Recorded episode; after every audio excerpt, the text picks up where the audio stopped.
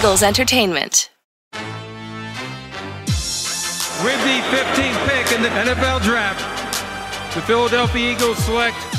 You're listening to the Journey to the Draft podcast.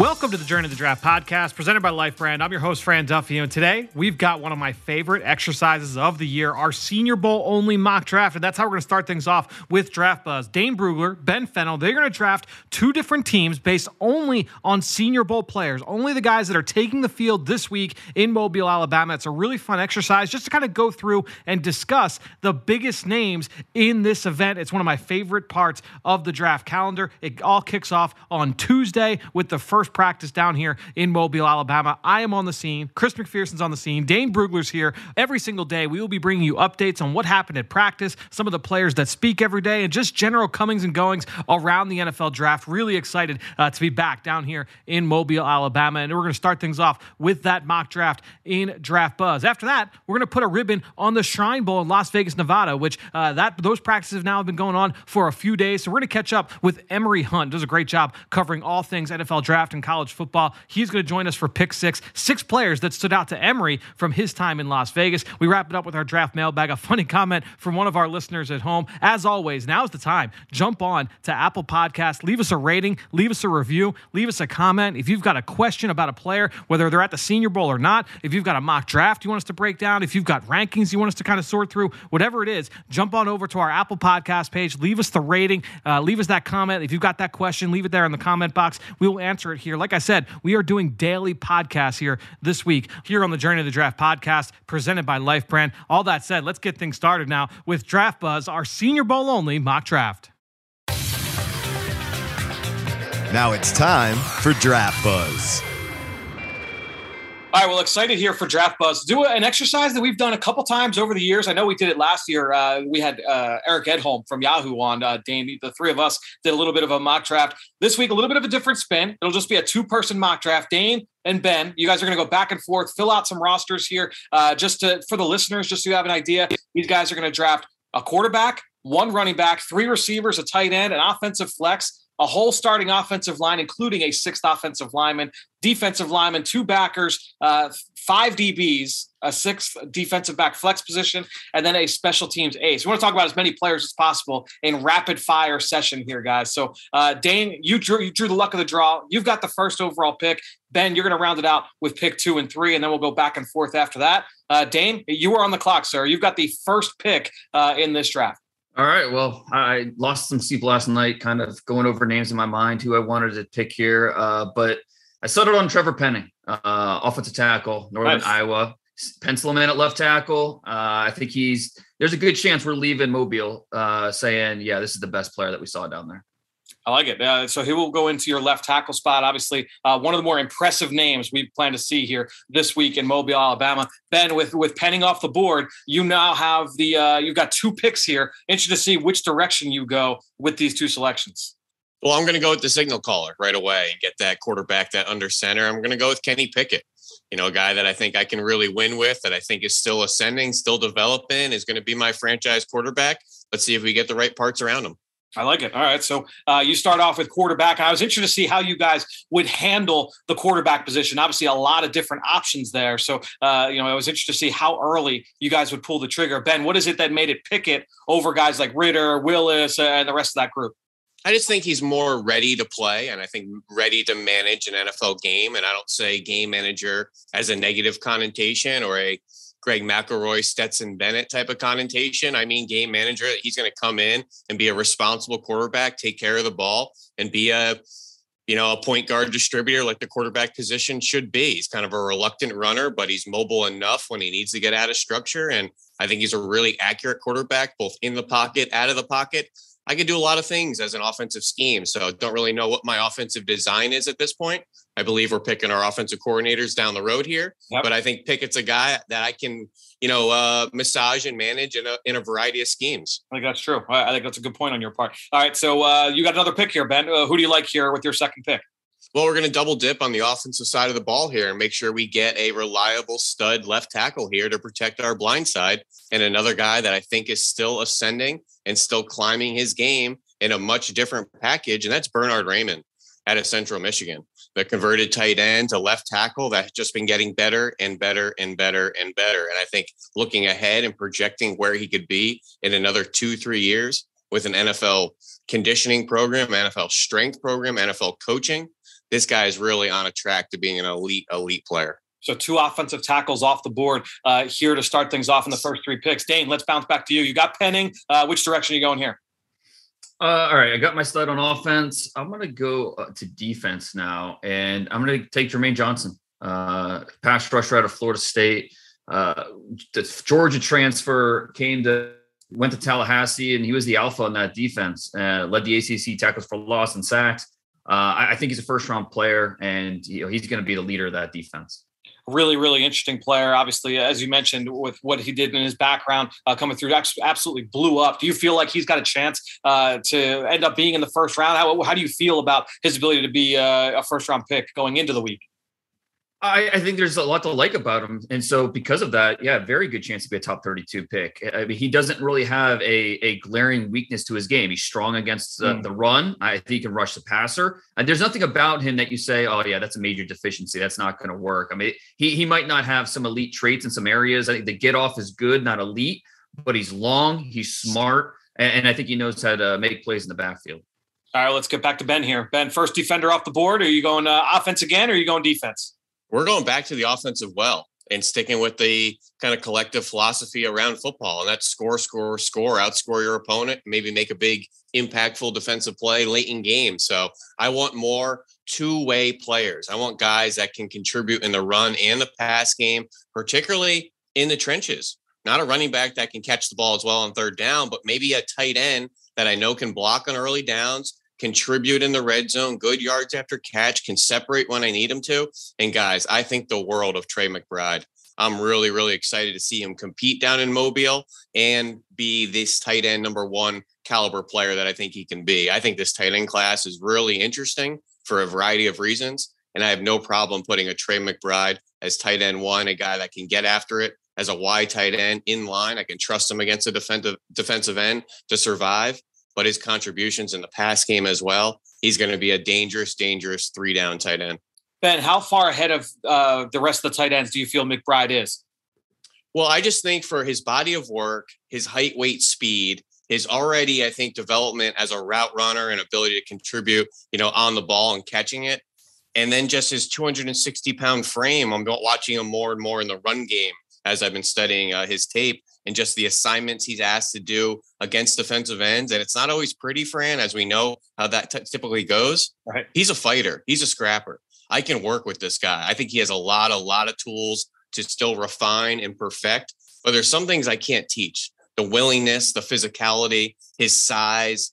Um, I think he checks a lot of boxes. And I think he has a similar profile to, you know, a Jeremy Ruckert. I hmm. just think he's done more on tape and being featured in the pass game at Colorado State as yep. opposed to that Ryan Day offense at Ohio State. I think that's fair. Uh, all right, Dane, coming back to you here. Well, I got my left tackle. Let's get my right tackle. Uh, Daniel Faalele from Minnesota, uh, the human boulder, uh, but uh, a mobile boulder. Uh, he can move a little bit. I so can't wait to see him this week uh, during practices, one on ones, just to see how he holds up. still a, a, football novice in a lot of ways, but that just says how much you know how much better he could be. Uh, he's good right now. I think he could start uh, yep. pretty quickly. So uh, excited for him, and got my left tackle, got my right tackle, feeling good about uh, my bookends. You got your you got your cornerstones uh, along the offensive line there. Ben, let's bounce back to you. Uh, who do you like here for your next pick? Well, let's go and get our captain of the defense. And as much as I wanted a you know a three down you know tight end, I need a three down linebacker. I need a quarterback of the defense that I can trust in every type of situation, whether it's you know the short yardage downhill, making plays out wide contribute in the pass game, go forward and backwards, contribute as a rusher and in coverage. I need you to be a secure tackler. You know, I'm going Chad Muma there out of Wyoming, 6'3, 245, absolutely hulking linebacker with really good speed, but he's a tackling machine first and foremost. He's going to be my captain of the defense and never come off the field. You feel like a rock solid second round pick as we go into uh, into the week here for Chad Muma, Ben? Yeah, I think that's kind of a fair landing spot for him. I'm really interested to see how he looks against some different competition down there in Mobile yep. and really start to get a gauge on his lateral speed, his foot quickness, his play recognition. um, and maybe playing a slightly different defensive scheme, which some linebackers can kind of thrive in some other schemes. Some can be a bit of a slow blinker and trying to figure out, you know, new keys and new places to put your eyes and new uh, assignments. So uh, there's always that learning curve going to new coaching and new schemes. I think Chad Muma is going to be really, really interesting player to study next week, and a guy that Fran collectively I have teetering right now. He's a guy with a big week in Mobile. We could be talking back end of first round.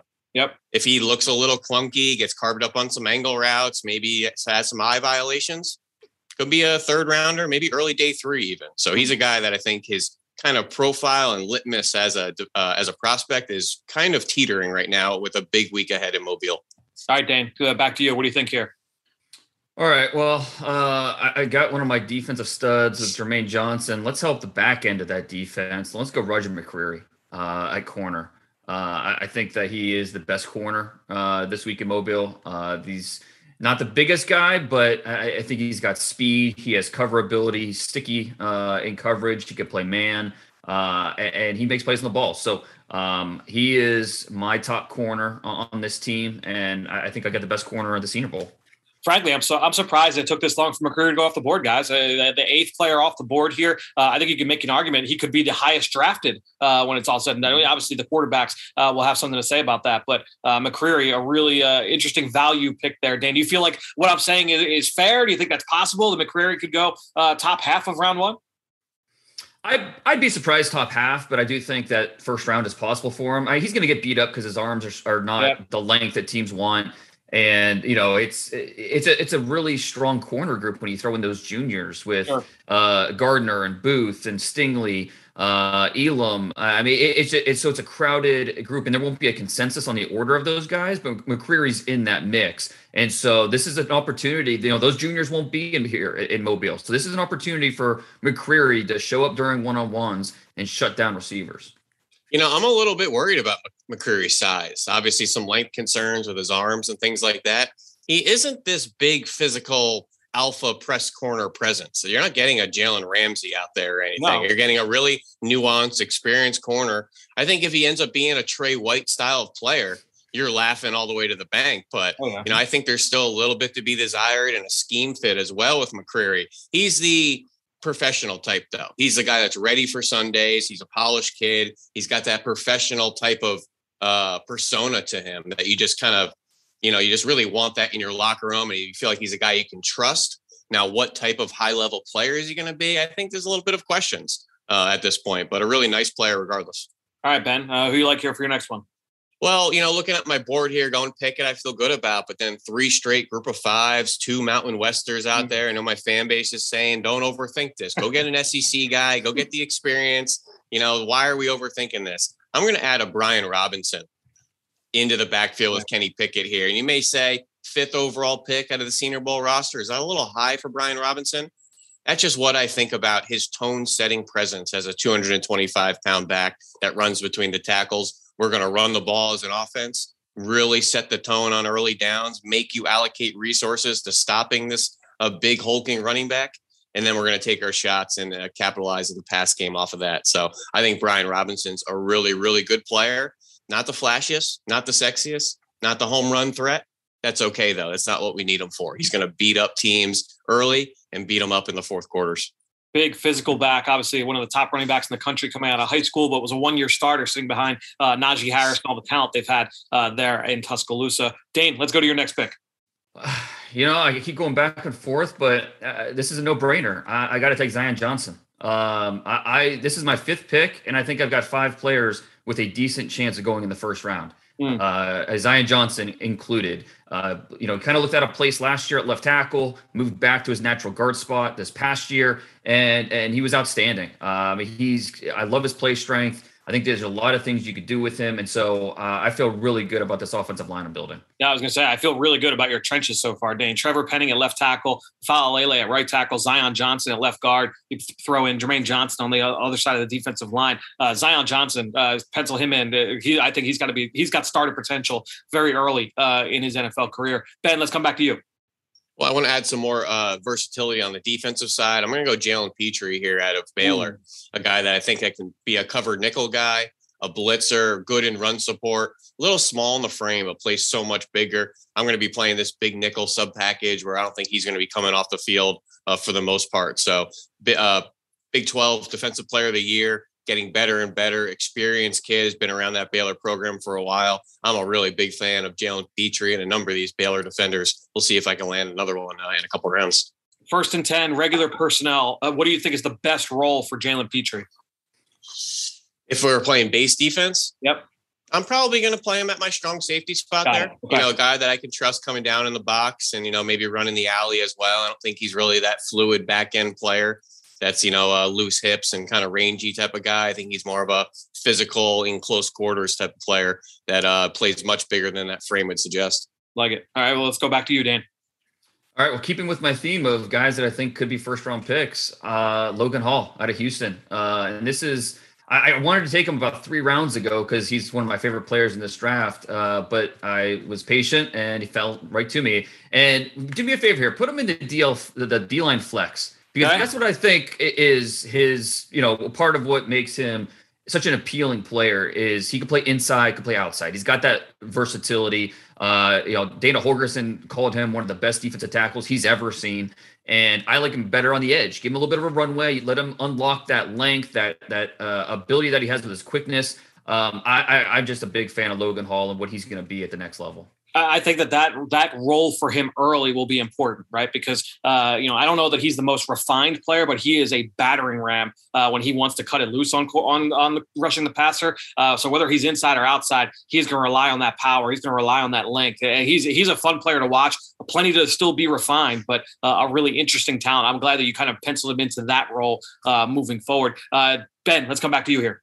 Yeah, I'm going to go back to the offensive trenches here and start to bolster the interior offensive line. I'm going Ed Ingram here at LSU, who is an experienced player. He has really good size. I think he can survive in a gap and a zone scheme out there. You know, fell off a little bit in his development last year into early this year, but I think really kind of uh, got back to form from that 2019 uh, type of season where he contributed to that national championship team. Ed Ingram's a really big player, and I think some of his best football is ahead of him do you like him more run game focus, pass game focus? Like what, what is it that is the uh, the superpower here for Ed Ingram moving to the NFL? Probably run game. I think yep. using that massive frame, which I think is nearly 340 at this point. Yeah. Um, so we'll see what he weighs in down there at Mobile, but he's definitely a guy that can uh, move some people. All right, Dane, let's come back to you. Now this is where it gets interesting. This is that was kind of my first six picks were kind of my top tier um, of guys that I really liked, and now it, it's going to that next tier. And there's a lot of different directions you can go here. Um, I, I I'm gonna go to defense and let's keep building on that defensive line. Let's go Phil Mathis uh, from from Alabama, who is probably going to be one of the first three defensive tackles drafted, top first mm. four. Um, uh, there's a lot to like about the way he moves, uh, power at the point of attack. Uh, I think he can play him at different gaps up front. So um, I like what he brings to my defensive line. What kind of scheme do you like him best for in the NFL, Dane? I, you know, I, I, think that he brings a little bit of uh, a little bit of everything. Where I don't, I don't know that he necessarily is scheme specific. I think he can. You want to, you know, play him some snaps at the three technique. I think he'd be fine. You want to play him at the one. I think he'd be fine. He's not a traditional nose, but um, you know, I, I think he gives you a little bit of versatility because that's how he was used sure. on that Alabama defensive line. How you know they play a lot of multiple uh, fronts, and so uh, I think Mathis. That I think that'll translate well to uh, my NFL team. Ben, I know you were upset uh, with Phidarian Mathis going off the board there. Uh, who do you like here for your next pick? Yeah, not only do I think he's a really good one tech nose tackle, he's a tone setting presence as well. Good kid off the field, uh, kind of a captain of a defense type of presence. I'm going Arnold Ebiketie here, hmm. who I think is almost a spitting clone to Shaq Barrett, especially coming out of Colorado State and the way he ascended with the Broncos and now with the Super Bowl champion Bucks. I think he's a quarterback killer through and through. Very, very technical already. Whole bunch of pass rush moves, bag of tricks, counter moves. A little bit to be desired in the run game. Um, but you know that undersized frame definitely gives tackles troubles uh, on third and five plus. I was interested to see what the the uh, the stacking would be of the defensive line off the board. So just a reminder: Jermaine Johnson, Florida State went first. Uh, then you've got Logan Hall, Phidarian Mathis, and then Arnold Ebiketie. So I was very interested to see how there's still a, bunch of really quality defensive linemen left. Uh, Dane, let's come to you next. All right. Um, let's look at this. Um, I well could go there. I'm gonna go back to defense, and I am gonna go. You know what? Let's let's round out my corners. Let's go Derion Kendrick. Um, you know, we we're okay with the. You know, we feel like he's uh, you know the character stuff. You know, we're okay with it. Uh, you know, he's a really athletic player on the field. We know that he showed up big time in the in the playoffs, uh, in both the semifinal and the national title game. Uh, this is a guy who, being a wide receiver most of his life, he was a quarterback in high school, wide receiver when he got to Clemson. Uh, you know, still learning the corner position in a lot of ways, but I, I think he is a day two pick, and at some point is going to be a starter in the NFL. So with McCreary and Kendrick, I've got a pair of SEC corners who I feel really good about. You're talking about a guy who came to, to Clemson as a five star wide receiver prospect, played receiver early, then with all the, the embarrassment of riches the Tigers had, moved over to defense, was a really productive player before transferring to Georgia for his final season. Uh, Dan, uh, ben, let's come back to you here. I'm going to go with a player that I think is going to be rising and rising and rising. And I have no idea where he is collectively right now. Hmm. But Coby Bryant out of Cincinnati, oh. I think is outstanding. I think he is one of the best corners in this class, the entire class. Put him with Sauce Gardner and Stingley and everybody else. I think he is outstanding in every phase of the game. Productive, experience, physical. Has played some safety, played some corner. He's got the Mamba name already. Uh, you know, he's just a guy I think I really want on my defensive back room out there. I watched actually all his red zone snaps over the last two years yesterday just to see how he was tested in one on ones, how quickly he passed things off, how often he was challenged with crack replace stuff in the run game, how often he's in off coverage and he just has to come up and tackle the receiver. You'd be surprised how many touchdowns are created in college just off of crappy tackling yeah. and crappy run fits and things like that. Coby Bryant checked every box. I am blown away with this kid. I think he's going to be an alpha at the next level and a guy that I have no problem uh, making my cornerback one in my room he was a senior last year, Ben, and I know like he was invited initially to the Shrine Bowl last year in 2020. And talking with people that were around the game at that point was like, oh, like you know, potential nickel safety. I, I think that this year he proved he could stick on the outside of corner. He's another guy I can't wait to see in Mobile. I yeah. think he's really going to turn some heads in one on ones uh, and be one of the darlings of the week. All right, so uh, a guy who won the Thorpe Award as the top defensive back in college football off the board there. Dane, uh, who do you like next? Yeah, and there's so so many different strategies we could go here. Uh, and and for me, I'm looking at these positions and I'm thinking, okay, there's two or three guys that I like, so I'm going to go somewhere else because I know if Ben takes one, I can always get. I, my, I got my plan B. Uh, the game and, and so, yep, like it. Right, and, and, so for a position that I don't love and a guy that I, but a, a player uh, under that position that I do really like is Devonte Wyatt, defensive tackle. Um, and I, so I'm going to make him my pick here. And again, building on that defensive line, uh, feel really good about what, what, we got going up front with Mathis and Wyatt. Again, I've got two SEC corners. Now I've got two SEC uh, defensive tackles in the middle. Uh, you know, Wyatt, uh, you know, I, again, a guy that is overlooked because of Jordan Davis, but he gives you a little bit of position flex up front. You can see him throw throw on this tape. You can see him play the one. You can see him play the three. Uh, I think it does a really nice job unwinding from blocks, strong run fits uh, competes through the whistle, uh, moves really well. He can scrape laterally. He can make plays just based on effort. So I think there's a lot that Devonte Wyatt can bring to your football team, and I'm pretty pretty happy to have him and Mathis up front. I know you guys are both uh, are really high on Devonte Wyatt and what he can bring. Just a, a really impressive, well-rounded player. Ben, let's come back to you for your next pick. Well, let's go and uh, pair Arnold Ebiketie with another guy that plays with his hair on fire out there. We're going to go Kingsley Enagbare from South Carolina, who may not have a whole lot of pass rush moves, moves and technique to his game. He is just a relentless SOB that just does not stop. He is yep. an absolute freak motor and effort guy. I think he's going to be a really fun uh, bookend Arnold Ebiketie. I, I, feel like he's just like underrated at every stage of the process. He just che- he's not. I think it's because he doesn't have like that special physical trait, Ben. But as you mentioned, the guy just plays hard and he just checks a lot of boxes across the board. Yeah, I think there's a couple things working against him. You know, he doesn't have that first step, the high side rushes, the spins, the you know those types of things. Also, wasn't that competitive of a team, you know, the past two years. So he's not on the big stage, you know, very often, and a guy that also not generating tons of sacks, but lots of pressures. And if you want any sort of metrics or analytics, go look at PFF's uh, pass rush win rate, which doesn't just clock sacks but pressure wins. Yep. He's been a top five, I think, the last three years. Uh, so he's a guy that's extremely, extremely productive and wins quite often. we're about uh, eight or nine picks in deep for both players or for both both teams here. I personally am shocked. No receivers off the board. Only one pass catcher, one back, uh, one tight end. All of them for Ben Dana. You have not yet addressed offensive skill. You've been focusing heavy uh, on the trenches, but we'll see where where you go here. Yeah, it's funny because I remember doing this exercise last year, and it's kind of the opposite. Uh, yes. Last year, you know, Kadarius Toney off the board, the Western Michigan kid off the board. I mean, it was you went DeVonta you know, Smith with the first players. overall pick. Yep. That's right. Yeah. So yeah, this year it's a little different strategy. I, I, think that you know, looking at these receivers, there's definitely some talent in there, but I don't know if there's absolutely one I have to have. I think there's a couple in there that I really like. So I'm, I'm going to continue to punt on my running backs and wide receivers. Um, but you know, kind of looking at uh where I could go, you know, I'm going to go Jeremy Ruckert at tight end. So I'm gonna I'm gonna add one of those skill guys. Uh, Ruckert, he can block, he can he can catch, and people, you know, they look they look at his uh, blocking and they look at his targets and they say, oh, he just must be a blocking uh, tight end. But I mean, he can be as good as his volume in terms of how many targets you give him. When he was targeted in college, good things happened. And so I think that Jeremy Ruckert's going to be a better pro than he was in college. Uh, I feel really good about him being my starter. Ben, let's come back to you for your next one. Well, I think we need to find somebody on the inside of my defensive line. I love the Mathis Wyatt pair out there for Dane. That's a perfect one tech, three tech combo with some pretty good athleticism mixed in.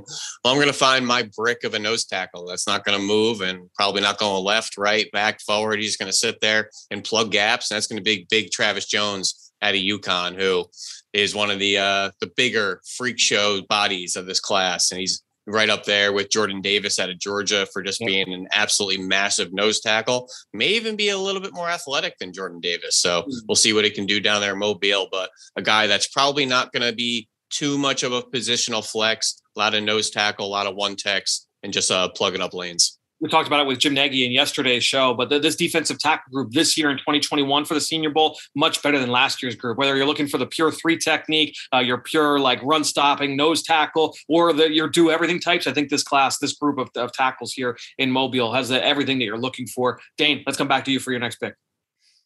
All right. Well, I can't keep passing on this guy, Darian Kinnard. Uh, let's plug him in at right guard, and okay. I'm feeling exceptional about this offensive line. You know, Kinnard, yeah, he could be sloppy at times. There's no question. And first round, a little rich in my opinion, but I still think he can start at the next level. Uh, he's got that wide, flexible body, creates movement at contact. Uh, you know, there, there's some things he needs to clean up, and I think he can get there. So, you know, those the sloppy tendencies uh, are, are things that are coachable. Uh, there's a lot to like. You know, I think he's on that that Robert Hunt, Cody Ford spectrum, and mm-hmm. hopefully he's closer to Hunt than Ford based off how their careers have gone. But I, he, he's going to be an NFL starter and feel good about where I'm getting him in this draft with Faalele and Kinnard on the right side, and you have Trevor Penning at left tackle. That's a that's a lot of mass up front. Uh, Fran, I, am drafting you to be my running back. Run, run, off the right side, and we'll be good. Uh, I might I might be able to put out like three and a half yards of carry running behind that offensive line. Hey, three times, that's a first down. I'm good. That, yeah, let's do it. All right, Ben. Let, us come to you for your next one. I wonder how versatile that makes your scheme with Kinnard and Faalele. Guys that probably aren't going to pull a whole lot, probably not too active in the screen game might not even be running a whole lot of outside zone with those two. So we'll see if they can just smash the double teams and get some vertical displacement, which I'm sure works as well. So yep. I like this though. It's a really fun cat and mouse of trying to figure out where Dane might take a guy and uh, the game has been shipped behind a lot of this stuff. But I'm going to fill in my flex tight end spot next to Trey McBride and I'm going to go Isaiah Likely. Oh, nice. Uh, and it really pained me not to pick Cole Turner there because I love Cole Turner and his red zone presence and just his pass catching ability. I just think Isaiah Likely is a through and through move tight end with good blocking tenacity, good play demeanor, uh, and really, really creative if you can find some different ways to use them. Catches the ball really well, good route runner. Having Trey McBride and Isaiah Likely as my tight end groups, mm you I think you know where my offensive design is going. I think we could do a lot schematically with those two. Yeah, no doubt. The different body types, but I think when you look at their skill sets, they complement each other really, really well. Are you with uh, me there, Fran? A little Y for Trey McBride, a little yes. U U tight end for Isaiah Likely. No doubt. You, you get Likely on the move, and you could use him as a blocker out in space as well. No He's question, not yep. a pass catcher. You could do some different things uh, with Likely. Coastal Carolina did a great job with him the last couple of years. Uh, Dane, let's come to your next pick. Yeah, that was a really good pick. I was I was kind of eyeing him here in the next few picks for my flex spot. So uh, really like that pick for you, Ben. Uh, I'm gonna go. I need to add some linebackers, um, and I'm gonna go with one of the best run defending linebackers in this draft. And that's Damone Clark from LSU. Um, it, the senior year that he had just cleaned it up. I mean, he he he piled up the stat sheet with his tackles. Um, I really like how he saw things uh, this year, play with a lot more confidence, and he explodes through contact, making plays. So feel good about him in the middle of my defense. You know, got my my defensive line, Mathis and Wyatt, just taking up a bunch of blocks, and uh, we've got Damone Clark running around making plays. I was really impressed with Clark this season. I, I had kind of taken a peek at him over the summer from 2020. I thought the film was a little bit up and down. This year, I thought he was re- he saw things so much faster this year, uh, and he is a, a, unique athlete. Like we've seen a lot of really good ones, uh, especially from LSU. I mean, we, have seen guys come out uh, with sideline to sideline range, explosive burst. Uh, this guy does it all. Ben, let's come to you for your next one. All right, so my D tackle next to Travis Jones here, not my D line flex, but my D tackle next to Travis Jones going Zachary Carter out of Florida, who I think is a really, really strong, brute strong player. Not a whole lot of flash to his game, but a guy that can trust on three downs, some positional flexibility. But I think just a really strong point of attack player. Yeah, he can convert a little bit of run to pass there, but a guy that I think I could really trust on early downs in the run game and then see if we can move him around a little bit, uh, you know, in sub packages. Yeah, that flexibility is going to be big for him. Uh, Dane, let's come to you. All right. Uh, let's. I need to start adding some of these these skill positions on offense, and so I'm going to go with uh, the player who I think is the top senior receiver uh, on this Senior Bowl roster, and that's Jalen Tolbert, um, uh, South Alabama, playing in his home stadium this week. Uh, a very smooth athlete. It's going to be interesting to see how fast he runs at, at the combine. I'm not sure that he's going to blaze uh, on a stopwatch, but I think he understands how to play the position at a high level. Um, you know, he's he's an NFL starter. I think he has a chance to be a second round pick. Uh, and I feel good about him as my top receiver. Really well rounded player. Excited to see him this week in practice. Uh, ben, let's come back to you. Well, I would love to pair some explosive, quick footed will linebacker run and chase speed next to Chad Muma.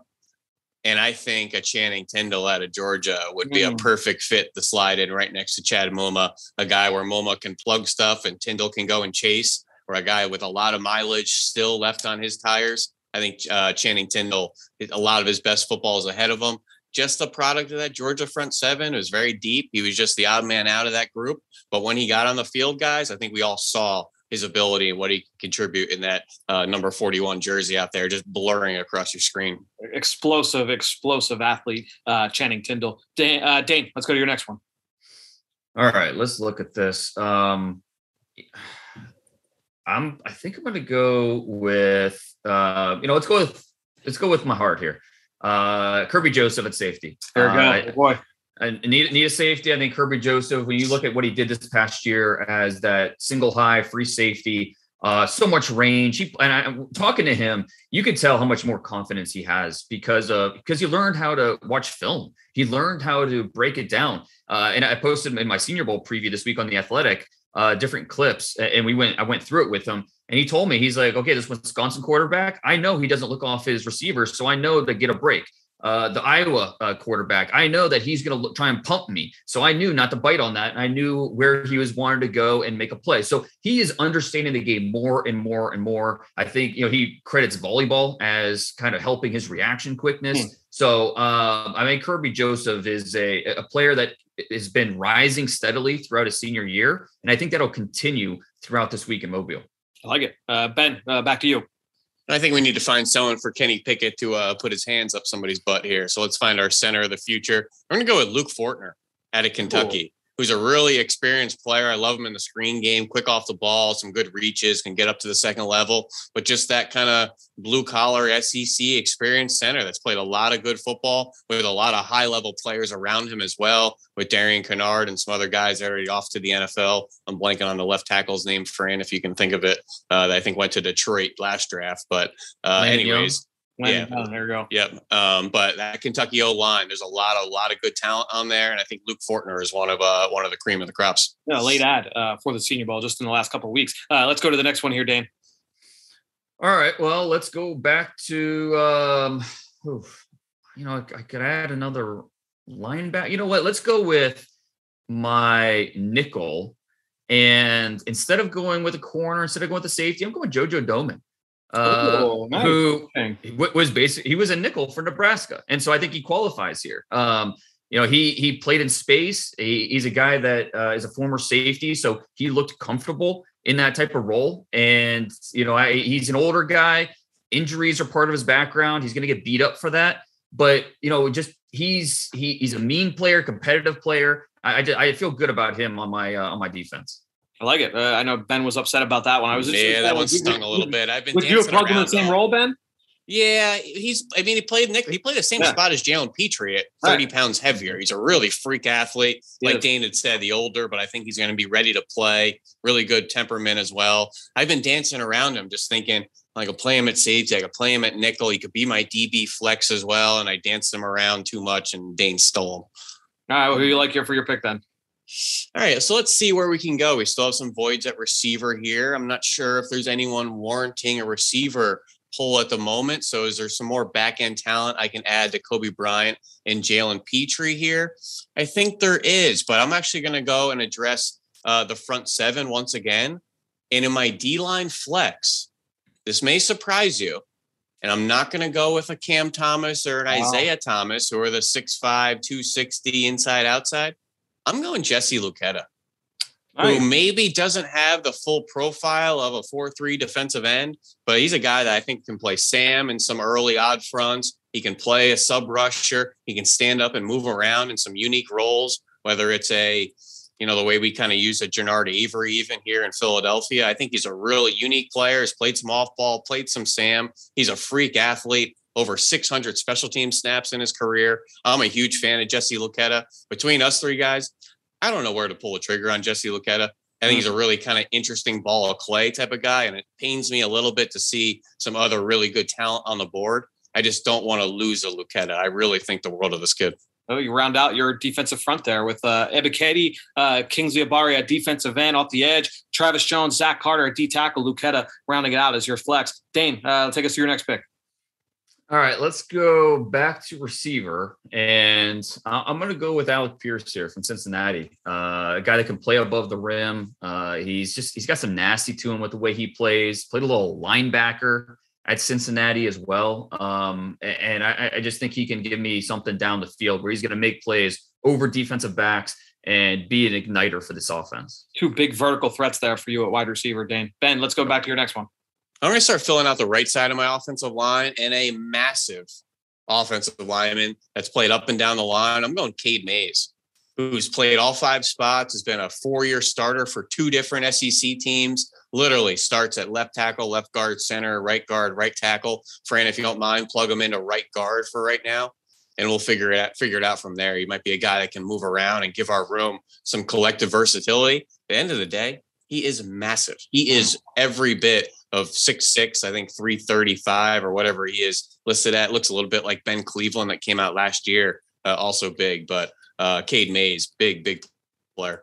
Yeah, Mays, uh, like you said, has the that versatility that teams uh, certainly covet. Dane, let's come to you for your next pick. Oh man, so I think I'm gonna go. Whew, uh, Myjai Sanders. Uh, let's plug them in my other edge spot, uh, Cincinnati, a, a, little light in the pants, and so you know you can you can run him at a little uh, run at him a little bit, but I think he does a really nice job with his hands, and we know how quick he is uh, with his feet, with his lower body. Uh, give him a chance to just pin his ears back and go, and he's going to put pressure uh, on your back uh, in your backfield, and he's going to be disruptive. So uh, with Jermaine Johnson and Myjai Sanders uh, on the edge, You've got Mathis and Wyatt in the middle, and you got Logan Hall mixing his way in there. I, I feel really good about this defensive line. One of the quickest first steps uh, in this draft for sure. Ben, let's come to you. I'm going to go ahead and add Cam Britt Taylor uh, to my defensive back room opposite Coby Bryant. He may be a guy end up converting to safety. Um, we'll see, you know, some of his uh, one-on-ones and workouts down there in Mobile, a guy that may struggle a little bit with some turn and run stuff, a little stiff hipped at times, but he is six foot, 200 pounds. He's thick. He's physical. He's a guy can contribute and run support. Maybe a little bit more of a cover two corner. We'll see what type of scheme we play out there. But having a Coby Bryant, Cam Britt Taylor on the cuff of my depth chart right there at corner, pretty happy about that. Yeah, tough, tough player. Good, really good ball skills. Uh, he's a fun player, Cam Taylor Britt. Uh, Dane, let's come back to you for your next pick. I'm going to go out of order a little bit here, Ooh. and I'm going to take my sixth offensive lineman. Um, I I'm going to go with Goedeke, Uh, just because right. I think he can, he, I think he can play all three positions: center, guard, uh, and tackle. And I, I think that he is an NFL starter. Uh, Bernhard Raimann went so early in this draft, and he should have. Bernhard Raimann, I, I think, in my opinion, is a first round pick all day. Uh, but his teammate Goedeke, there are some around the league that think he might be the better pro, uh, probably inside a guard. But don't be surprised if we see him take snaps at tackle and at center uh, this week at the Senior Bowl. I like it. Goedeke is a guy that really has stood out. Uh, I agree with you in a lot of different ways. And we had Jim on yesterday uh, talking about his background and what he looks like moving forward. Ben, uh, let's come to you for your next one. Well, we're going to go to the receiver well finally. And one of the better playmakers in college football. That's right, all of college football that just was a little bit of a victim of his conference. I think Khalil Shakir is one of the best playmaking receivers in this class, a three level receiver, really good hands, but can create after the catch. He can win in the route, he can win down the field. I don't think he's scheme specific. I don't think he's alignment specific. I think he can do a lot of things for an offense, even some end around stuff, some handoffs. He's taken a number of things from the backfield as well, just putting the ball in his hands, done some returning as well. He may not have the size profile. He's about six foot, maybe 185, 190, but he can move and he's got all sorts of shakes and wiggle uh, after the catch there. So I think he's one of the better receivers in the class and one of the best playmakers outside of those first, you know, power five, uh, you know, group of receivers we all know. Definitely has that potential to be a three level threat uh, at the wide receiver position. Uh, Dane, let's come to you for your next one. All right. Uh, let's look at this. I need a another wide receiver. I need a center. I need a linebacker. Um, let's not overthink it. Let's go Dylan Parham. Uh, the the Memphis guard center. Uh, he he played tackle and guard in college, but he's going to be taking snaps at center this week. So I think that's probably his best position. Uh, I, I think he's a little undersized for some schemes, but I, I do think that his core strength, his quickness, uh, the, the, way he's improved and gotten better every year because he went to Memphis as a tight end yep. uh, initially and was 230 pounds. He's put on uh, about 70, 75 pounds. He's up to close to 315 uh, at this point, so close to 80 pounds. Uh, so I feel good about my offensive line now that it's complete with Penning at left tackle, Zion Johnson at left guard, Dylan Parham at middle, at center, Darian Kinnard and Faalele, right guard, right tackle, and then uh, Goedeke uh, as my six offensive lineman, kind of do everything, guys. So feeling good about this offensive line. We talked about that size and the girth you've got up front on the perimeter. Uh, then you, you, factor in an undersized uh, athlete like Parm. I think that's a really interesting compliment. Uh, ben, let's come to you for your next one. I'm just going through my cornerback listings here as I had a, a typo. You know what? Do me a favor, Fran. Let's add Cam Britt Taylor. Let's slide him over to nickel. I think we're going to make him my tough nickel. I like that. I'm going to fill out my other cornerback spot here with Tariq Castro Fields out of Penn State. Nice. Who I think is a really good experienced player, tough player as well. Similar type of profile to Coby Bryant as well. Um, just with the experience and uh, his ball skills and toughness as well. So he's a guy I think is a little bit overlooked in this class. Might have been able to come out last year as well. Uh, but Tariq Castro Fields, a really good player yeah, he, uh, he's a, a, guy that I that honestly has caught my eye the last couple of years. He was going to the Senior Bowl last year, but then uh, went back to school for that extra year of eligibility. So Castro Fields is the guy uh, that has caught my eye the last couple of seasons. Dane, let's come back to you for your next pick. All right. Well, let's um, let's go to my running back. Let's just pick pick him up. Um, and let's go with you know there's just different types, so many different types there of are. running backs in this yes. group. You know, you could go uh, with the undersized guy who's going to maybe give you more of the backfield. I'm gonna okay, I've got a plan here. So let's go Dameon Pierce, uh, the Florida running back, who's just a put his pads down and he's gonna try and run over you. He's also got quickness. Uh, he, he's he's got some bruiser to him, but he's yep. not he's he's not uh, unathletic. So uh, Pierce to me, uh, he's going to be my my bell count running back. He is a, a, guy that we we had Jim on yesterday, uh, waxing poetic on Dameon Pierce and how much everybody in that office uh, is a really big fan of his game. Ben, let's come back to you. Well, I'm going to go with one of the tougher satellite backs that I think I've seen in the last five years, and that's Tyler Badie, a guy that I love his perimeter ability, his pass catching ability. This guy Where ain't 180. 185 pounds. Where, you know, where, you, where yeah, where are you playing him at, Ben? Because you've got you got Brian Robinson running, running back, and you got your flex at likely. You can play him as, as slot receiver.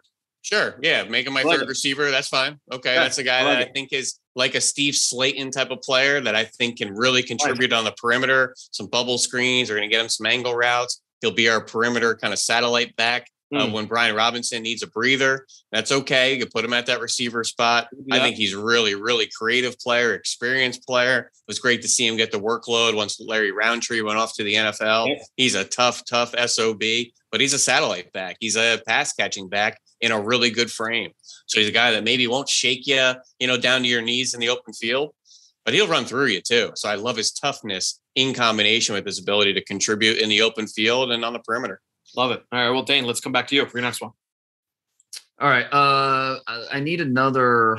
Let's see, another linebacker. I need my DB flex, so I could go there. Okay. Uh, let's go with at linebacker. Let's go Terrel Bernard uh, out of Baylor. A little undersized, but he's going to test like a safety. He's, he's going to test really well. Moves uh, like you want your linebackers to move uh, disciplined eyes. Uh, he has athletic range. Um, I, I, think he's a kind of a down the road starter uh, in the NFL. Uh, but you know, he and he's something that I really appreciate about him is he's been under you know different coaching staffs at Baylor, but Matt Rhule raved about him and his intelligence. Dave Aranda raves about his leadership and integrity. So I, I think that not only is he a good player, but a, a, good person for the locker room and for, you know, a kind of type of a leader uh, for my defense. Oh, God, that's just rock solid uh, across the board. Ben, uh, let's come to your next pick here. You know, for my DB flex here, Fran, I think one of the more interesting players in the entire class.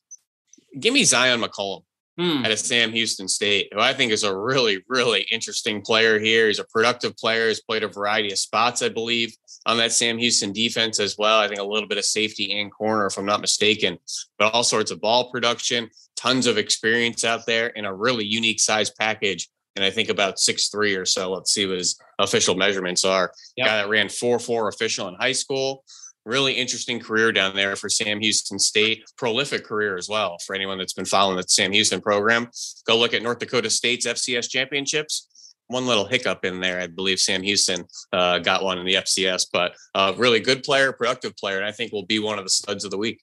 52 games started for Zion McCollum. Just an incredible. Do you have his ball production? It's something insane as well. It's like 15 sure. picks and yeah, like 15 interceptions, had, 60 PBUs or something weird. I mentioned a five year starter. He only had one year where he didn't have at least three interceptions. Like it was just consistent production uh, across the board, which is really impressive. It's uh, 54 passes defended, 13 interceptions. Awesome. Wow. wow. Impressive. Uh, all right, Dane, let's come to you.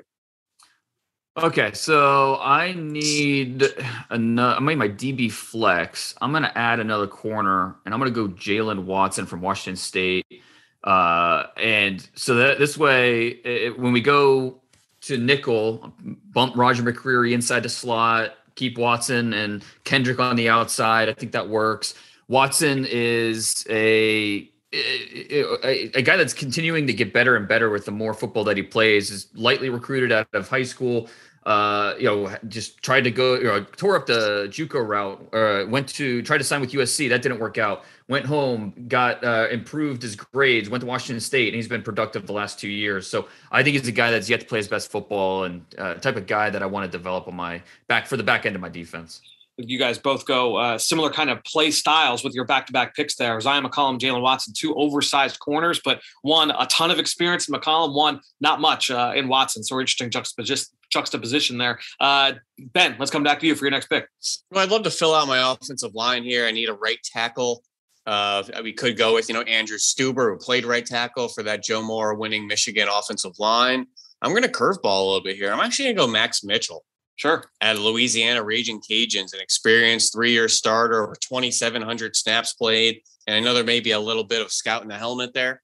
That Louisiana Raging Cajun run game is as good as it gets in college football. Go look at any of the other guys that found their way to the NFL, whether it's Kevin Dotson or uh, the kid down there in Miami, I believe Robert Robert Hunt, variety yep. of running backs like Elijah Mitchell, I believe, playing this weekend yep. for the 49ers. Max Mitchell has played a lot of ball, has played off that right side as well as the left side. So I think he can come right in and play that right tackle spot for us. I'm gonna be honest. I, have Max Mitchell to me was one of the best players on the board. Still, I, I, can't believe that he was still there. So it was good value there for you, Ben. Uh, Dane, let's come to you for your next pick. We're rounding things out. There's only a few more here, guys. All right, um, let's go with um, my flex, Rachaad White out of Arizona State. Uh, I think with what he could do out of the backfield uh, as a receiver, uh, you could line him up across the formation. There, there's just so much. I mean, he he kind of epitomizes the flex position yep. with with the different ways he can impact the offense. So uh, I think he's a natural fit there for me. Yeah, really good pass catcher, big play threat as a runner and as a receiver. Ben, let's come to you now. Well, so you know the size of my receiver room isn't great. You know, I have Khalil Shakir in there. I already put a running back in my receiver. I'm going to go back to the receiver well here, but considering my propensity and probably 12 personnel offense is going to be heavy with uh, McBride and Likely, I'm okay with going with more, you know, more of a gadgety type of player. So I have my eyes right now on two, whether it's Tre Turner at Virginia Tech or Velus Jones at a Tennessee slash USC.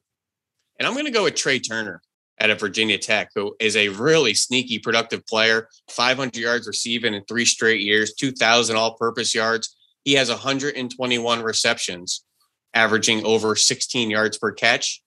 Oh yeah, 50 rushing attempts. Yep. This all sounds very fil- similar to Khalil Shakir. Just a little bit of a taller, longer profile at about 6'2", 190. Khalil's about six foot, but guys that can win all over the field, put the ball in their hands. They are vertical elements good returners as well, getting a lot of playmaking type of presences to this offense. So they may not be true positions, true X, true slot, true gadget, but guys that I just want in the offensive huddle. Dane, you've got four picks left. Uh, let's see where you go here. Well, I need another safety, and I don't love the safeties that are left. Um, I know Tycen Anderson. I think is going to be a really good special teamer. Um, you know, he's going to test really well, especially at that size. Uh, but I think for my last safety spot, I'm going to go Alontae Taylor, uh, Tennessee corner, who projects better, I think, at safety. Uh, this is a guy who uh, was a do everything player in, in high school, recruited as a uh, wide receiver, and just you know weren't sure what, what, what to do with him. Plays corner at Tennessee, had a pretty good career. Again, I think his uh, his profile will fit really well uh, move, with a move to safety. Like it. Ben, take us to what do you think here? Well, let's add our six offensive linemen. And what do we want with that swing guy? A guy with experience and that's played up and down the line. And Jamaree uh, Salyer for Georgia has played a lot of left tackle out there. A lot of people don't realize he's played every offensive line spot before he was a starter. Played some center, played some right guard, played left guard. Eventually took over for that Andrew Thomas left tackle role, which coincidentally they were actually high school teammates. But Slayer was a guy that was the number one guard out of high school. So mm. the guy that I think can play a variety of spots, has been positionally versatile, has been productive at a number of spots in that Georgia national championship team. He's a perfect fit to be my sixth offensive lineman in combination with some other versatility, like Max Mitchell playing both sides, Cade Mays playing up and down the line. Fortner's played some guard spots as well. So I love collectively the uh, the versatility of our, our, offensive line room. And please correct me on the pronunciation if I'm uh, Salyer, not getting Salyer. Salyer. Salyer. Yeah, it's an interesting player, and like you said, that versatility uh, important for him as well. You've got some versatility along that entire offensive line. Looking at your group there, Ben. Uh, Dane, let's come to you for your next one. Um, look, I get it. He's pretty similar to the receivers I already have. I don't care. Give me good players. Give me Christian Watson. Yep. Uh, I, I mean, I, I, it's not a complementary offense with these receivers. With uh, you know, they all three are kind of downfield guys. They offer some, uh, you know, speed and some some length, but I, I understand they don't complement each other that well. I don't care. Just give me the good players and I'll be happy. I like it. You got three uh, three oak trees that are sprinting uh, down yeah. the field for sure. Uh, ben, let's come back to you. Two more picks left for you. Yeah, really fun to kind of compare the receiver groups with Tolbert, Pierce, Watson, all six three, six four, long bodies, and I have all the kind of shakers and movers, the short body types. So really fun profiles. But Dane, I got to ask you, pull the yeah. trigger on Kenny Pickett, pick one. Are you balking on the quarterbacks because you know I can't go quarterback and double dip? If I didn't go pick it, would you have probably pulled the trigger on a quarterback thus far? Uh, that was well, no, because that was my strategy. Was just I was going to let you take the whatever quarterback you wanted, and then I was just going to punt on the position until later because I, I, you know, these guys are so closely graded for me, and I think you could make it go in different couple different directions. I, I do think Kenny Pickett's probably the favorite to be the first guy drafted, and certainly understand why you took him there because he's, like you said, the most ready to play right away. Um, but you, you kind of made my decision for me, taking him with the first pick. I knew I could kind of wait and decide which of these quarterbacks I really want to take. I know, but now the gamesmanship behind it all. Now, Fran, what round are we? In? Round 25? Yeah, we're down there. And, and, we're sitting here with Ridder, Strong, Willis, Howell on the board. And I took Pickett with pick one, round one. I would much.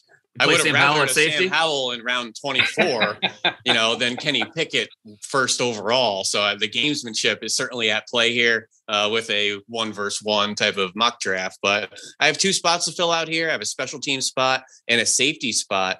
So who are we going to plug in here? Who can we plug in here? Well, the special team spot, Fran, you know where I'm going here. The special teams ace of the group and that's Tycen Anderson out of Toledo with over 800 special team snaps in his career. You play over 500, you get my attention. Six, 700, I'm sitting up in my chair.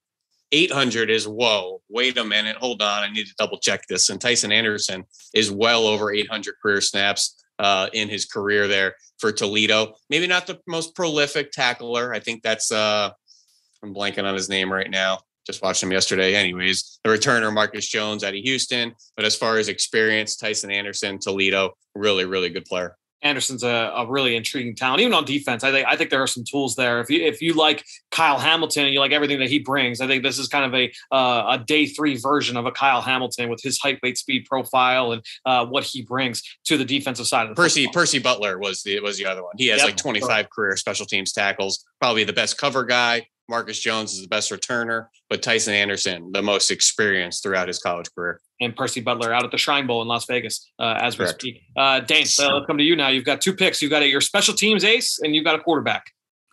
Well, I'm going to keep thinking about my quarterback. So I'm going to go with my special teams ace. And I'm going Troy Andersen, Montana State. Uh, this is a guy who running back, quarterback, linebacker in college. And I, I think he's – you know, you're not quite sure where he's going to play at the next level. He's got so much versatility to play with. I, I think at the very least, he's going to be a stud on special teams because he's going to run really well. He's probably going to run high four fives, low four sixes for a guy that's 6'4, 235 pounds. So I, I think he could be a special teams demon while you try to figure out, all right, we going to sprinkle him in on offense. Is he going to find a home on defense? Uh, bottom line, he's going to be a special team stud for me. I like it. Uh, ben, your final pick, your safety. Who do you like? Oh man, this is tough here. Tough here. Do we take a flyer on a D2, D3 kid like a uh, Gregory Jr. or Joshua Williams, who out of Fayetteville I really like. I know we're picking a safety here, but I'm just grabbing a defensive back. We can move him around if we want. I'm going to go with a JT Woods here out of Baylor. Nice. Let's let's add him to Jalen Pitre. They played behind each other in that stack role in that Dave Aranda defense for a number of years, so should have some good rapport. JT Woods is tall, long, really really good speed, can get to the alley into the backfield in a flash, contribute on special teams as well. And I don't think people realize how good that Baylor defense is. Tons of tons of high level players that played for Aranda. Um, I already saw um, what's his name? Dane already grabbed Terrel Bernard there, really good player. A couple other ones. I'll grab a JT Woods. You know those guys complement each other well. Uh, Dane, finish this out here. We have Ben we take Kenny Pickett uh, with his first pick. Who, who's the quarterback you're taking with your last pick? All right, so yeah, I could go with you know I've got Alec Pierce, so I could go Desmond Ridder and, and you know bring those guys back together. I could go with you know I've got three guys at receiver who like to go deep, so I think Sam Howell is one of the best deep ball throwers in this class. That would make some sense. I'm going to go with the guy among this quarterback group that has the most upside, and that's Malik Willis. Um, I, I, think that he probably has the lowest floor too, yep. but I think he has the highest uh, highest ceiling with what he could be uh, at the next level. And you know, we we just got done watching the playoffs and all these you know quarterbacks making plays, and you know, you need a quarterback that has a superhero trait. And I think Malik, Malik Willis has that. Consistency is not there. He needs to find that. He needs to develop that. But in terms of his athleticism, his uh, his arm strength's outstanding. He's a smart kid. I, I think he's gonna, really going to impress during interviews. So uh, I feel good about Malik Willis here uh, as my quarterback. And, and honestly, quarterback would have been much earlier, but I just I knew I could wait on sure. the position, so that's why he's my last pick. But you know, I've got these three receivers going deep, going to open up some uh, underneath opportunities for Malik Willis to use his legs. Uh, feel good about him as the captain of my offense. That's not how this works, Dane. The headline's going to be Dane Brugler takes Jaylen Watson ahead of Malik Willis on the mock draft. That's how it's going to get packaged. We know how this goes. Yeah. yeah Dane yeah, Brugler takes Malik Willis in round 27. What doesn't Dane like about Malik? Uh, so I want to get your guys' takeaways from how you th- feel like you did. Can I just say that I think you guys are bananas for not selecting Haskell Garrett, uh, not selecting Calvin Austin. Uh, there was there was one other player on here that I, I couldn't, but Perrion Winfrey, I'm surprised didn't go off. I almost court. I almost took Austin instead of Watson to be because Austin fits more of that slot role where he could, you know, be a catch and run receiver underneath. He's 162 pounds. He's not a catcher well, on anything. He's going to be an over the top guy for my team at least. I don't know if hmm. I can trust him in any other role other than Cameron, DeSean, Cameron Sean, DeSean Jackson. You guys didn't take Cameron Thomas for San Diego State. This is I actually really think I like Cam Thomas, Fran. I was watching a lot of his tape lately. I actually don't love his buzz and his upside. I think he's a little bit of a stiff out there, a little bit more of a Carl Nassib type of player than I think anything. Um, he's tough. He's going to keep coming doesn't have a whole lot of first step, not a whole lot of pass rush juice, not a whole lot of explosiveness. He's just a relentless, tough player, which wins in this league. But I have some buyer beware. I would rather an Isaiah Thomas at Oklahoma than Cam Thomas. Oh, wow. Dane, what was, what was the biggest takeaway from the exercise, Dane? Uh, no, I, and I think there are some really good players left on the board. And I just, you know, like Cam Thomas was a, a perfect example. Would have loved to drafted him, but with Jermaine Johnson, Myjai Sanders, and Logan Hall as kind of my uh, top three guys at, at, edge, I just had no room for him. And so mm. Um, I, I, did think it was interesting looking at uh, safety, how just not loving the safety class this year and, you know, just the options there. Um, linebacker, I felt good waiting on because I did like so many of the linebackers. Like the, you know, a guy like Darrian Beavers uh, from Cincinnati yep. did not get selected, who's a, a really good player. Um, See, I like someone like the H back guy. I love Jeremiah Hall and Connor Heyward. Mm-hmm. But like, where do I plug them in? I filled up my tight ends. They're not going to be running yeah. back, so it's kind of victim of the victim of the board there. The one guy that stings me to not pick is Cole Turner. Mm-hmm. I think mm. Cole Turner is a stud out there, but I went to the tight end well a little early there, so was just a kind of victim of the board. Yep. Yeah, it was yeah. an interesting exercise. You get a sense of uh, the top players, where the class is deep, where the class is a little shallow. Now, Fran, the one the one position group you didn't mention there when you're ruffling off, you didn't pick him, him, him, him, him. I think me and Dane nailed the offensive line group. I think the guys left on the board are the right guys left on the board for right now. So, you know, I see Justin Shaffer out there, left guard for Georgia. He may be in the conversation there. I think Braxton Jones and, you know, Abe Lucas are probably next off the board as far as tackle. I thought the guard pecking order, I thought, or excuse me, the offensive line pecking order was pretty uh, appropriate. Yeah, I would say so. I think that there's some guys you could make an argument for like a Marquis Hayes, you know, some of these, you know, like a Cole Strange, and just, uh, you know, some of these guys I think you could make the argument for, but I don't have any beefs uh, with how you guys picked. Uh, there's a lot of strange schools too. I got Ja'Tyre Carter, who just got selected, I believe, from Southern.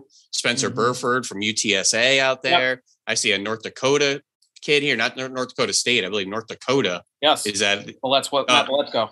Yeah. 36 inch the, arms. Yeah. Yep. The Fordham kid out here as well. So there's a bit of a learning curve with some of these guys too that we'll get a little more familiar with down in Mobile. Yeah, Fran no Fran wanted to ignore them, but I'm adding Cameron Dicker and Jake Camarda, the kicker and punter, to my roster as well. All right, beautiful. I'm glad. I'm glad you're able to sneak them in there at the end, Dane. Well, guys, a, a, fun exercise. We'll try and do this on a, on a yearly basis. I, I really enjoyed doing this uh, going into the Senior Bowl. It's just a primer for everybody uh, on the top players. Ben, Dane, we'll be hearing from you guys uh, throughout the week.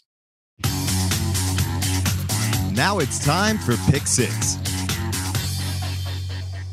Well, excited to welcome back to the show here this week for Pick Six is Emory Hunt, who does a great job covering all things college football, NFL draft, like I said earlier. Uh, and you can obviously catch him as well on the College Draft podcast with our buddy Ross Tucker, who was always on here uh, on the Journey to the Draft podcast. Emory, welcome back to the show, my man.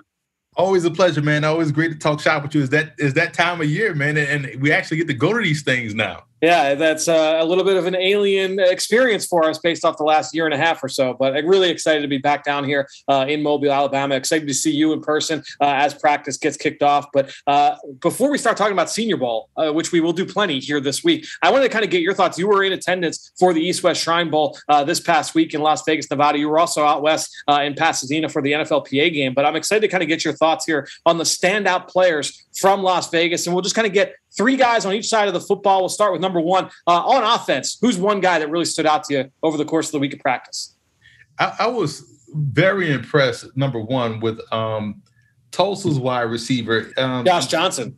Yeah, number eighty-four. It, it's I hate when when number comps come to me because okay. it's like it's hard to get away from it because you're looking at the number, but it's so Antonio Brown. Maybe, yep. He, he was the separation is ridiculous. And you know, obviously one on ones are, are heavily you know favoring the offense, but there's a thing about creating separation, and it's just it was just instant. Every time he made the move at the top of his route, it looked as if the defender saw two people and chose the wrong one. So he quickly jumped to the outside while homeboy already on the inside, five yards away from him. And it was every time. So he stood out for me from just a raw athleticism, twitching the standpoint. And Samari Toure, if we're looking at a receiver, mm. um, smooth, fluid athlete, deceptively fast. He was able to, to, you know, slowly pull away and stack defenders and has the athleticism to make any type of catch away from his body without really breaking stride. Mm, yeah, a couple guys that stood out to me on film. Johnson, uh, he he had issues with drops over the course of his career with Tulsa. Uh, he transferred. I'm, trying to remember where he started his career, um, but it might have been Western Kentucky. Uh, don't quote me on that. But either way, uh, went to Tulsa, and this year he had a couple Power Five games against Ohio State and Oklahoma State put up big numbers and looked pretty good and was able to create uh, that consistent separation that you talked about uh, with what he did this week in practice and rarely put the ball on the ground in those two games. And I think those two kind of standout performances against uh, some obviously bigger competition, I think that really helped him. And Toure, uh, as you mentioned, I mean, this is a guy who started his career, uh, I believe was it, it was at Wyoming, right before Montana. Montana, Montana that's right. Uh, I know somewhere up in the the PNW. started at Pacific Northwest, goes to Nebraska this year, has a solid season for the Huskers. who would be the next guy for you? You on this list? On, on offense, you know, it, it, I was impressed with just the the footwork and vision of Jashaun Corbin mm. and, and, how he runs. Man, you know, it's a, it's a it's a skill that you know, as a former running back, I wish I had, and I see a lot of these guys nowadays just have it because of what they probably are being taught and bred in high school. Just the patience, man. Like he's he's pressing at the line of scrimmage before making his cut. So as a linebacker, you're like, okay, he has to commit now because he's at the line of scrimmage, but nope, he makes that cut, he finds that cutback lane and is able to consistently make moves through traffic. So he's been very impressive with the footwork division and the elusiveness that you want to see from a tailback. It's funny you brought him up because he was one of those guys that, as I first started watching him, uh, I thought he teetered on the line of like patient versus like indecisive. And the more I watched, I was like, yeah, no, this this guy's patient. Like he's purposeful uh, with what he's doing, and I really struggled with that uh, early on. Uh, he was an all freshman SEC uh, at Texas A&M. Ended up transferring out uh, when went did the reverse Jimbo. He went from the A&M uh, to Florida State. but Corbin is, is, an interesting player, big body kid who's got some smoothness to him. I think just watching him, no real like harsh negatives on the film. I, I just feel like he kind of checks a lot of the boxes. I don't know if he's got like an A trait, but I think that he you can see that he checks enough of the boxes to make you feel like all right, this guy can come in, uh, compete for a backup spot. Who would be the next guy uh, you would want to spotlight? Well, it's not a guy per se; it's a position. Mm. The tight end position was impressive, man, across the board, from Gerrit Prince to uh, Jelani Woods, the tall, you know, tight end from Virginia. I interviewed him. I was the first question I said was like, "Bro, why are you so tall?" That was my first question. I had to get the elephant out the room. You have him. You have Teagan Quitoriano, from yeah. Oregon State who told me, like, man, we blocked a lot. People don't think I can catch and run routes. He was out there day one just showing fluidity and everything. So I, I just thought that the and um, it was funny because you're watching these things and after a while the light comes on. So I'm watching the Ohio tight end. Yep. And, and I'm like, wait, oh snap, that's Armani Rogers, who is funny. Quarterback. The, yeah, quarterback at UNLV, freshman. Yeah Missouri Valley Conference guy, and we're practicing at UNLV, but he looks so natural at the tight end position. So I thought just collectively, if, based on what we're going to see in Mobile, yep. man, we might have one of the deeper tight end classes that we've had in quite some time.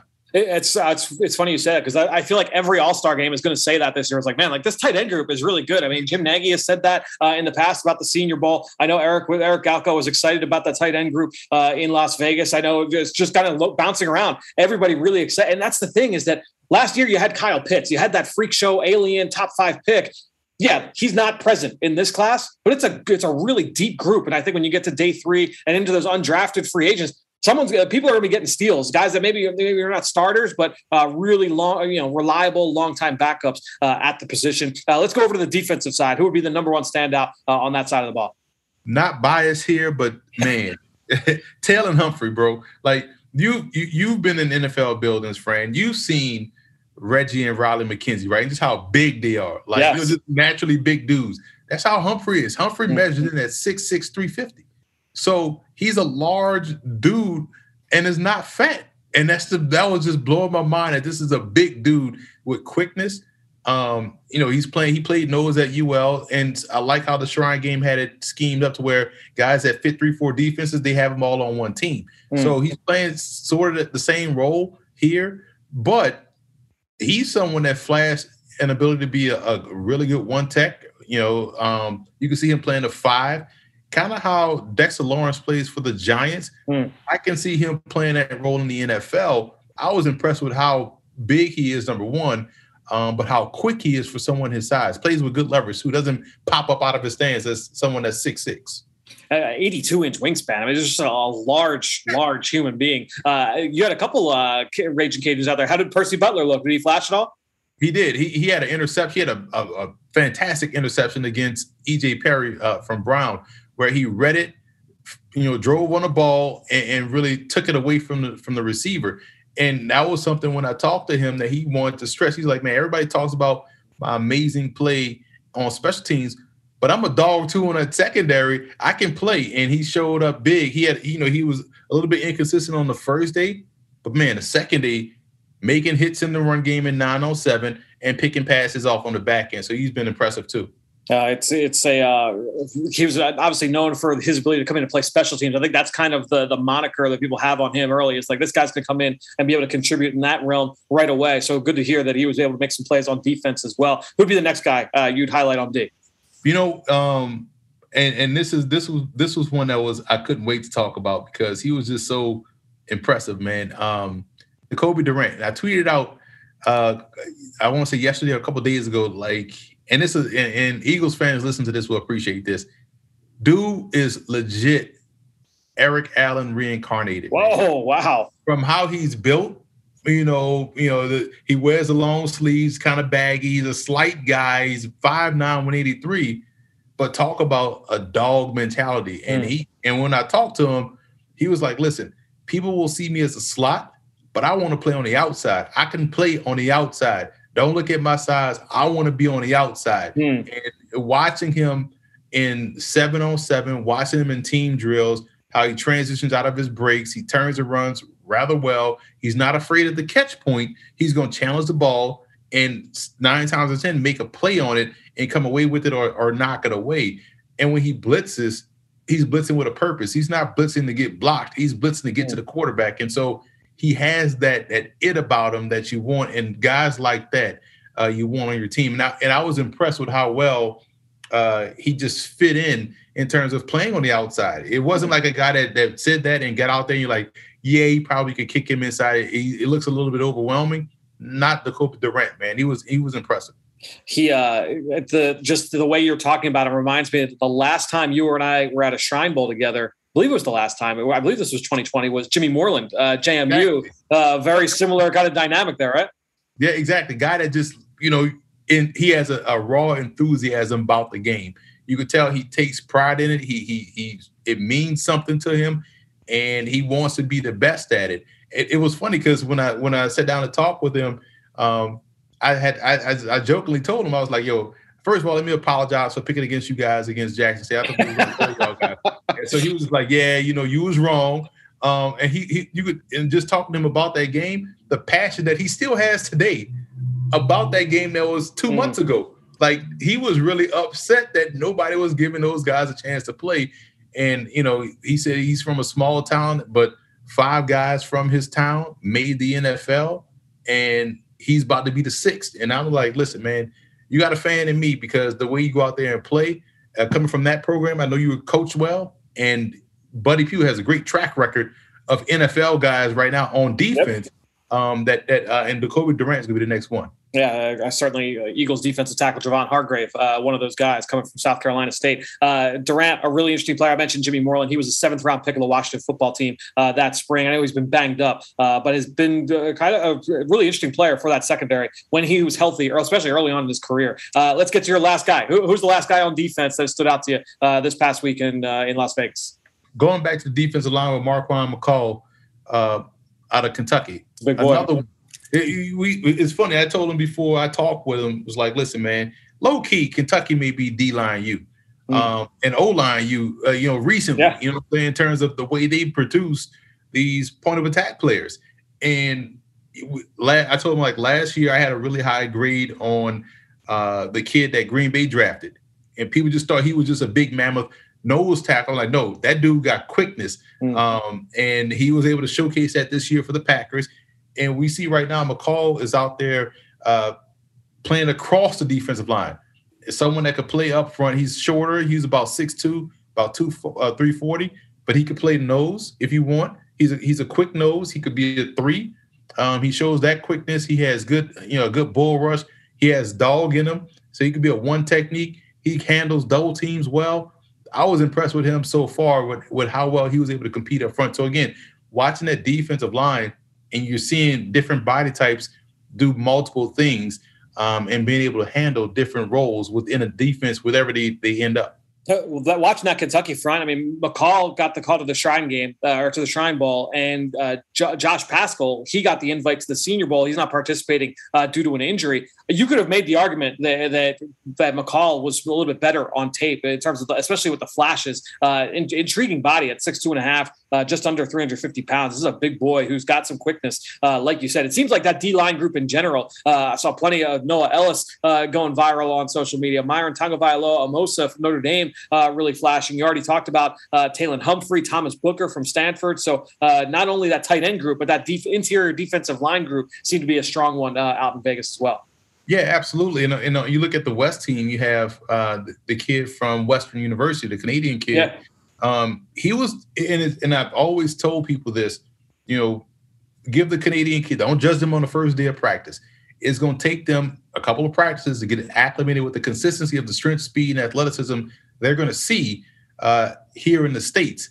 And boy, day two, dude was on fire. And, and you talk about, um, you know, a, a, program in Western that produces a lot of pro talent. Mm. And because he's able to to really get off the ball, he understands where his hands are. Uh, Deionte Knight is his name, and and that's where I, I like the the uh, the growth. So I know in the game he's gonna have he's gonna look really good because we saw this with um, uh, Korte, the the offensive lineman from Alberta. Yep. How he looked as the week went on. The last time we were at the Shrine Bowl, we saw this a few years ago with David Onyemata. You know, he went from you know questionable day one to whipping guys the rest of the week. You know, so it, it takes them a, a, while, but once they once they get used to it, their, their skills, you see why they're there, and that's why Knight is there too. Laurent Duvernay Tardif uh, went on to become a yep. long-time NFL starter. Uh, Akiem Hicks uh, back in the day uh, started yep. you know, at the Shrine. The Shrine Bowl. So plenty of those guys uh, coming from up north, uh, making some noise at the Shrine Bowl and eventually the NFL. Emory, we can keep doing this for another half hour, forty-five minutes, but I'm going to let you run. You need to get some sleep after making the travel over from from Las Vegas. excited to run into you here this week down at the Senior Bowl. Appreciate you, Fran. Always a, always a pleasure. Man. Looking forward to running to you as well. Now it's time to hear from you, the fans, in the draft mailbag. Great stuff as always from Emory Hunt, uh, one of my favorite people uh, to chop things up with when it comes to the NFL draft. Uh, let's wrap things up with our draft mailbag. And like I said, we're going to have daily podcasts from down here in Mobile at the Senior Bowl. So if you've got any questions at all, jump on over to our uh, Apple Podcast page. You can head on over to Spotify or Stitcher, wherever you listen to the show. We'll check it, and if you've got a question, we will answer it here on an upcoming episode. I want to get to a funny one from Wade Cornelius, who actually left us a one-star review and accused Dane of being a Buckeye homer. I couldn't believe it. Uh, couldn't believe my eyes when I read this. I know Dane will love the fact uh, that he's being accused of being a Buckeye homer. You could not get further from the truth uh, from one Dane Brugler. And if I'm if my memory serves uh, from this mock draft, and I'm just looking, yeah, he only took uh, one Buckeye uh, in his mock draft from today. So obviously a bunch of Buckeyes down here in Mobile. So I don't know if the if the, the, the homer tag quite matches up there, but Wade certainly thought that it was worthy of a one star review. Hopefully, others of you out there want to give us some five star reviews and outweigh this one star review that Wade Cornelius felt that he needed to leave us. So if you want to head on over to our Apple Podcast page, leave us a question. Now's a perfect time. Give us a little bit of a boost now. We got to overcome Wade Cornelius's one star re- review of this podcast. Jump on over, leave us a question. We will answer it here in one of the episodes this week. We've got a ton of action coming to you every single day from down here in Mobile, Alabama. We'll be back tomorrow right here on the Journey of the Draft podcast presented by Life Brand.